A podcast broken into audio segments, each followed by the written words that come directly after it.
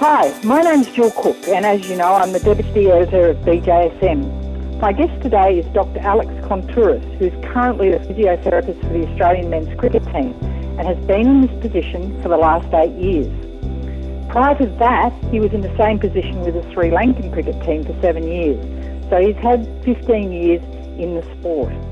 Today's podcast will be about his experiences with cricket and the issues of managing athletes with year-round schedules. Alex is in the media as little as possible, but has certainly drawn some attention whenever there is a spate of injuries in the team. Alex, welcome. Thanks, Jill. Thanks for having me on. It's a it's an honour to be on uh, the BJSM uh, podcast. This podcast, we've taken a little bit of an unusual step, and we've called questions on the Twittergeist, and we have some questions from some of our uh, Twitter followers. So we're going to combine questions from myself and, and from you there, the listener. So, Alex, our first question today is from Alexander Downey. And his question is What injury prevention strategies are in place to protect young fast bowlers aiming for selection in the Test team? Uh, that's a really good question, Jill. It's a, and it's a really tough question because obviously all our our goal is to prevent injuries. Um, you know, we're all pretty good at managing injuries, but at the elite level, preventing injuries is really uh, the holy grail. But um, as we know, there are so many factors associated with injury, and trying to um, manage all of them uh, before they occur is, is a difficult task. Um, our our goals, obviously, with preventing injuries is to make sure that the players, particularly young fast bowlers, are adequately prepared. So therefore, we make sure that they've got um, the right levels of fitness, their strength. Uh, we look at their bowling technique and make sure that's as, as good as it can be because we know that that's one of the risk factors. And we look at their making sure that they've got adequate workloads, not too high, not too low, but uh, the right amounts for their age and what the competitions are going to be uh, playing in. So that's an important part of injury prevention. Of course, we do other things. We monitor and you know we see um, how they recover from sessions and how they feel from day to day. So how well prepared and how well they've coped with the sessions that they're about to do. So whether it's training or playing a game, and we try to put all, all those things together and you know find a complex way of trying to prevent an injury. So it sounds like the players are monitored constantly, both at the level of the Australian team or, or the national team and at the uh, other elite levels that they might play at. Yes, definitely. Uh, the elite level players uh, in Australia have uh, are monitored uh, very closely. We have an app um, that's used on their on their phones or whatever device they're using, and they every day put in the, the amount of work they've done, what they've done, whether they've done a running session, a strength session, how many balls they've bowled, and they give us information such as how how strenuous they found the sessions by putting in their uh, rate of perceived uh, exertion (RPE) and other wellness factors, like how well well they slept, how they feel, and other uh, other information that we that we deem useful. So, and that information is downloaded onto our onto our um, web page, and we have people looking at it and trying to make sense of it and work out uh, the trends that lead to injury and hopefully try to prevent them. So it certainly sounds like you're using all of the best evidence for in your injury prevention strategies um, to protect your players and particularly your fast bowlers, as as you suggest. Our next question is from Peter Gettings, who asked, What are your recovery strategies between innings and between matches? And he had particular interest in what happens in extreme heat conditions, as we've seen in, in the Ashes series. Yes, um, the heat's obviously a problem being a summer sport, and it's not as big a problem in Australia um, as it is when we travel to the subcontinent where the humidity is a big factor. You know, so we do work very hard to make sure we manage uh, the heat. Um, things we use obviously ice baths, um, so players get in there in the ice baths at lunch breaks, uh, after their bowling spells, at the end of the day, just to cool them down from uh, the work they've done. But we also have uh, pre-cooling strategies. Uh, we carry a slushy machine.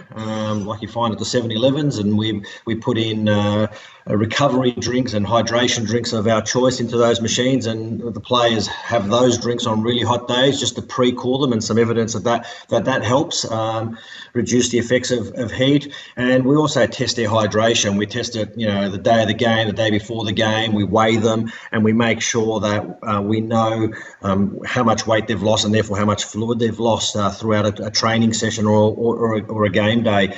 And every every player has um, individualized drinks from our nutritionist. Um, they've had sweat testing from the Gatorade Institute to individualize the, the, the, the, requirements of each player to, to meet uh, what they're what, what they're going to be up for for that day. Fantastic. So our next question is from Physio Wizio. I'm not sure about their name, but that's their Twitter name. And the question is, how are fielders prepared in game for sudden explosive action from relative inactivity of standing around in the field to minimise the injury risk? Yeah, this is a really tough one. Um, there's a couple of aspects to this.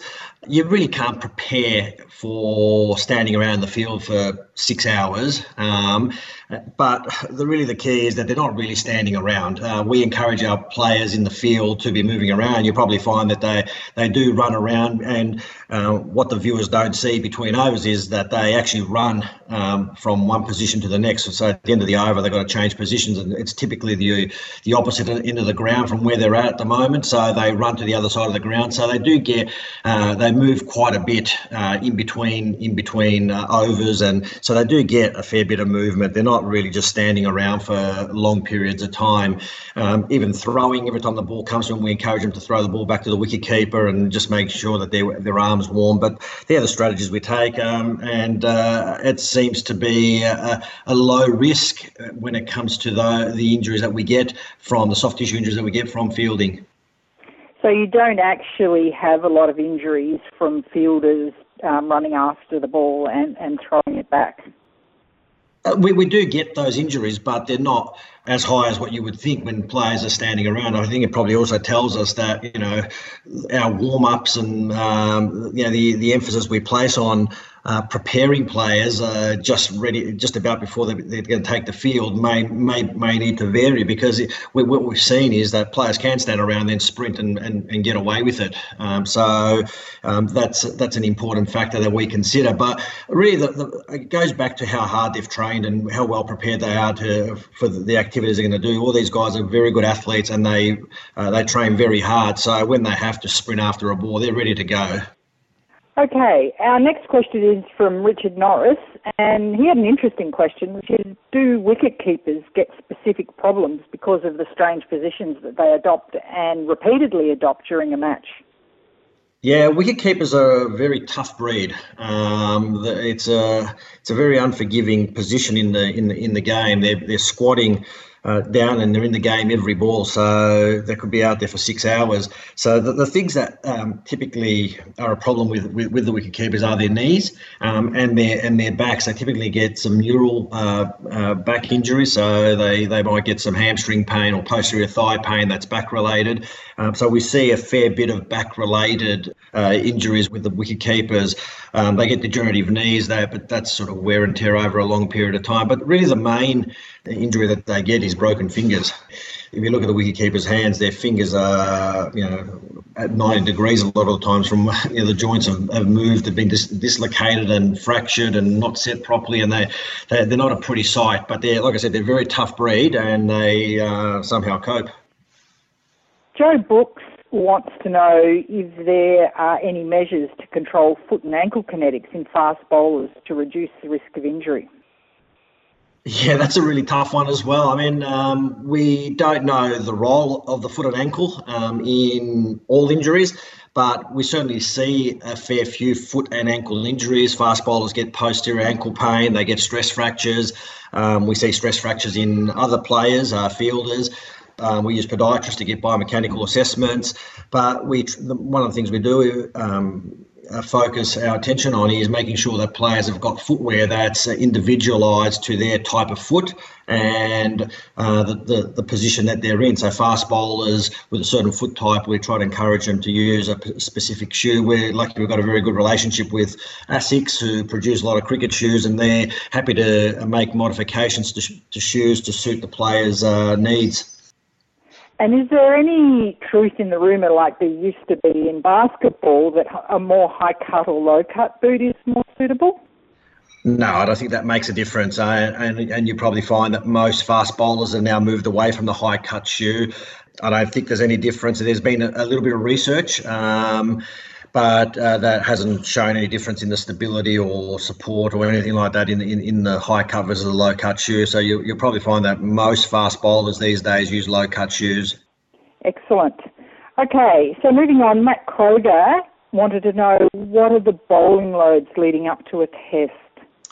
The bowling loads um, are monitored, and we use you know the expertise of the coaches, and we use the science that we've had, you know, the, the research that we've done, and the players' age, uh, their injury history, and depending on the tournaments that they've had leading into it, to determine what sort of bowling loads we uh, we set for for bowlers leading into into test matches. There's no one figure that can be set for every bowler.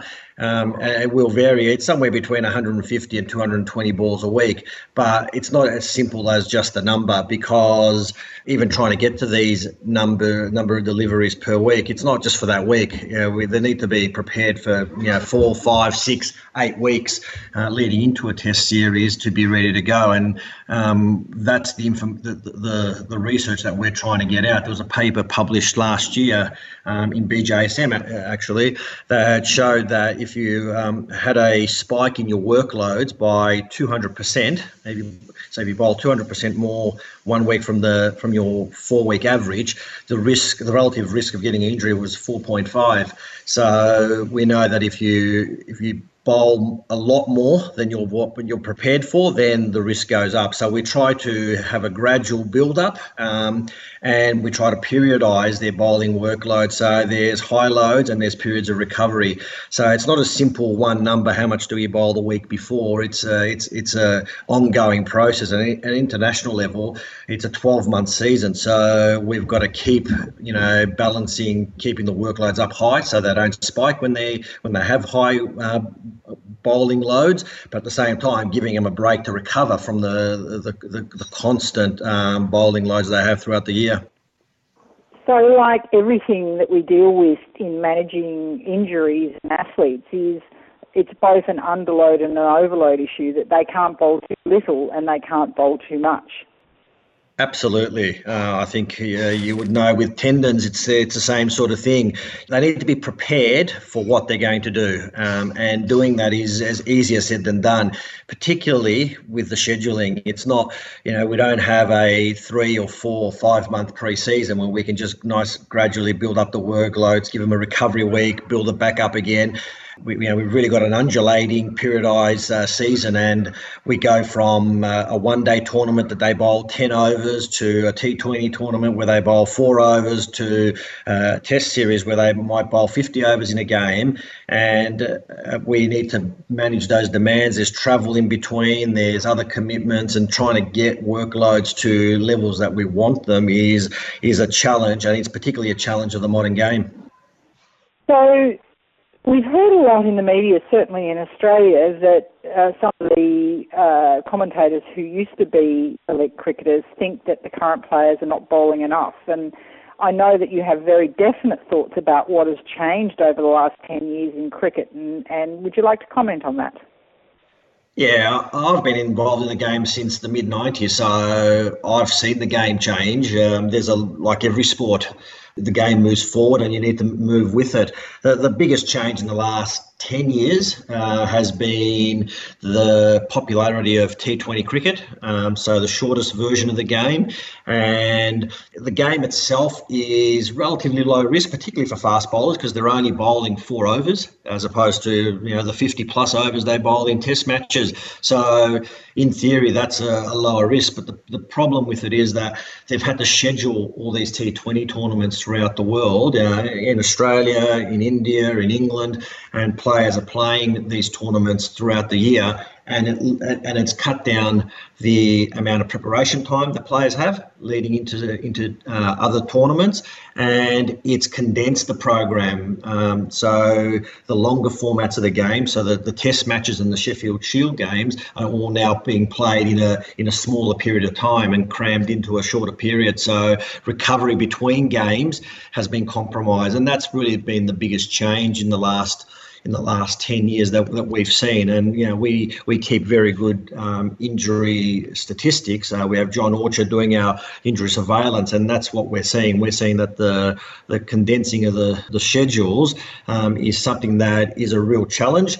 Um, it's something that's not going to change, and we, we know that, and it's not a bad thing because, it, you know, the shorter versions of the game help drive revenue and help the game uh, prosper in the future. So we've just got to be able to adapt, and that's been one of the challenges the last two or three years, trying to adapt with the, the, the new scheduling and the way the way the game has changed.